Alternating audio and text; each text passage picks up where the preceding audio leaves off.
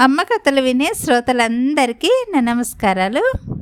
అనగనగా ఒక రాజ్యానికి రాజు రాణి ఉంటారు. వాళ్ళు చాలా బాగా రాజ్యాన్ని పరిపాలిస్తూ ఉంటారు. కానీ రాజుకు పిల్లలు లేరనమాట పిల్లలు లేకపోయేసరికల్లా రెండో పెళ్ళి చేసుకుంటాడు రాజు. రెండో పెళ్ళి చేసుకుంటే ఆ భార్యకు కూడా ఇద్దరు భార్యలలో కూడా ఇద్దరికి పిల్లలు లేరు. చిన్న భార్యకు లేరు పెద్ద భార్యకు లేరు. ఇలా చాలా రోజులు గడిచిపోయిన తర్వాత రాజు ఏం చేస్తాడు కదంటే బాగా పూజలు హోమాలు వ్రతాలు ఇవన్నీ చేస్తూ ఉంటారు అనమాట ఇద్దరు భార్యలతో అయినా కూడా ఎవ్వరికి సంతాన భాగ్యం లేదు. లేకపోయేసరికి పెద్ద భార్య చిన్న భార్య చాలా అన్యోన్యంగా అక్కా చెల్లెళ్ళ కంటే ఎక్కువ కలిసి ఉంటా ఉంటారు.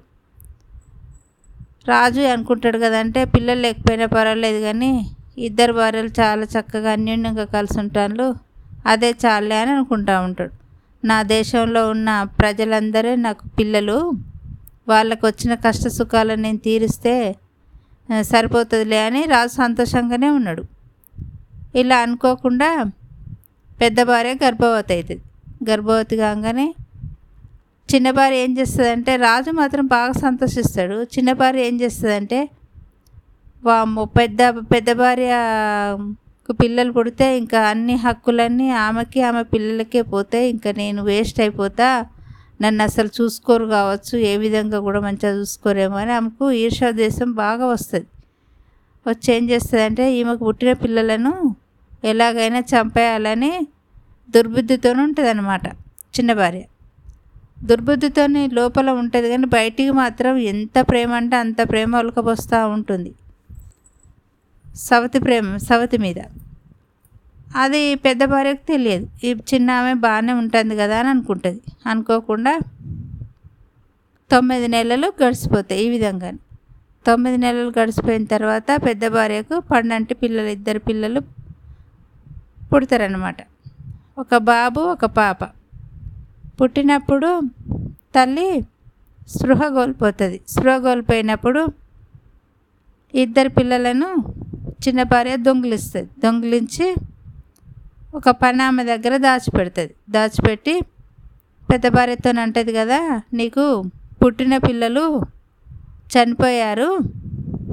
చనిపోతే ఇంక నువ్వు చూడడం ఎందుకని నేను పడేపిచ్చాను పనులతోని అని చెప్తుంది చెప్తే ఇంకేం చేస్తుంది? చనిపోయిన పిల్లలని అనగానే ఇంకా ఆ విధంగా కూడా చాలా బాధపడుతూ ఉంటుంది పెద్ద భార్య.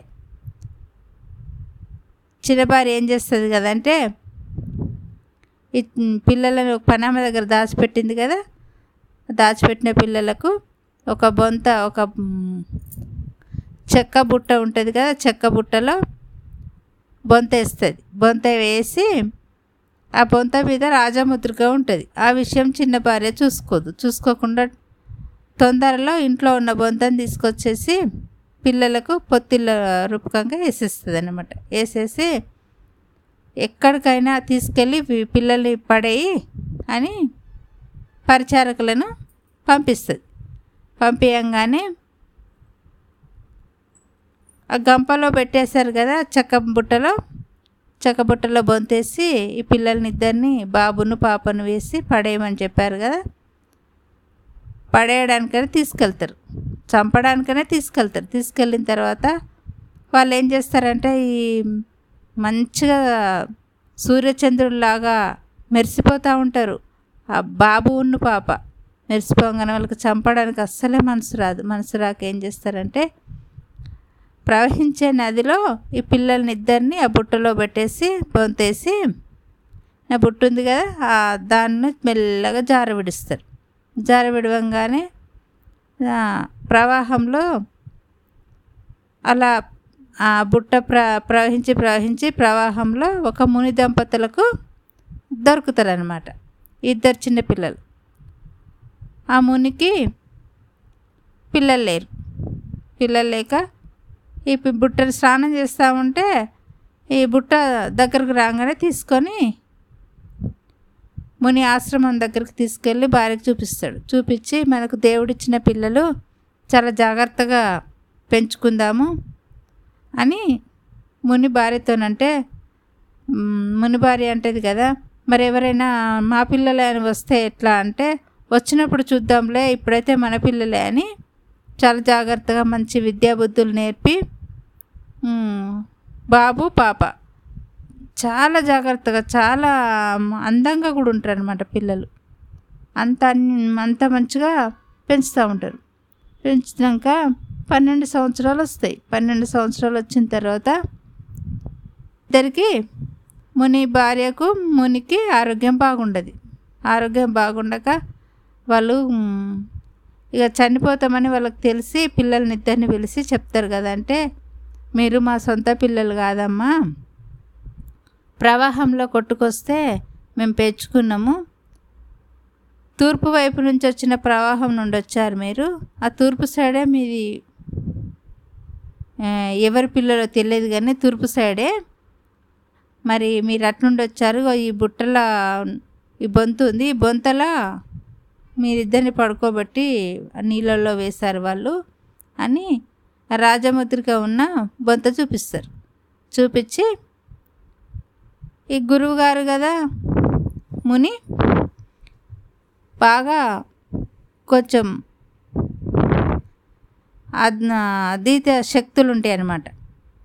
ఆ శక్తులతోని వీళ్ళకి కొన్ని పిల్లలకు చెప్తారు. చెప్పి ఈ బొంత ఉంది కదా ఈ బొంత మీద మీరు నిలబడంగానే మీరు ఎక్కడికి వెళ్ళాలన్నా వెళ్ళొచ్చు. ఒక అక్షయ పాత్ర ఇస్తారు. అక్షయ పాత్రలో మీకు ఏం కావాలన్నా మీకు తినడానికి కానీ ఇంకా ఏం కావాలన్నా కానీ ఈ అక్షయ పాత్ర నుండి మీకు తినుబండారాలు వస్తాయి.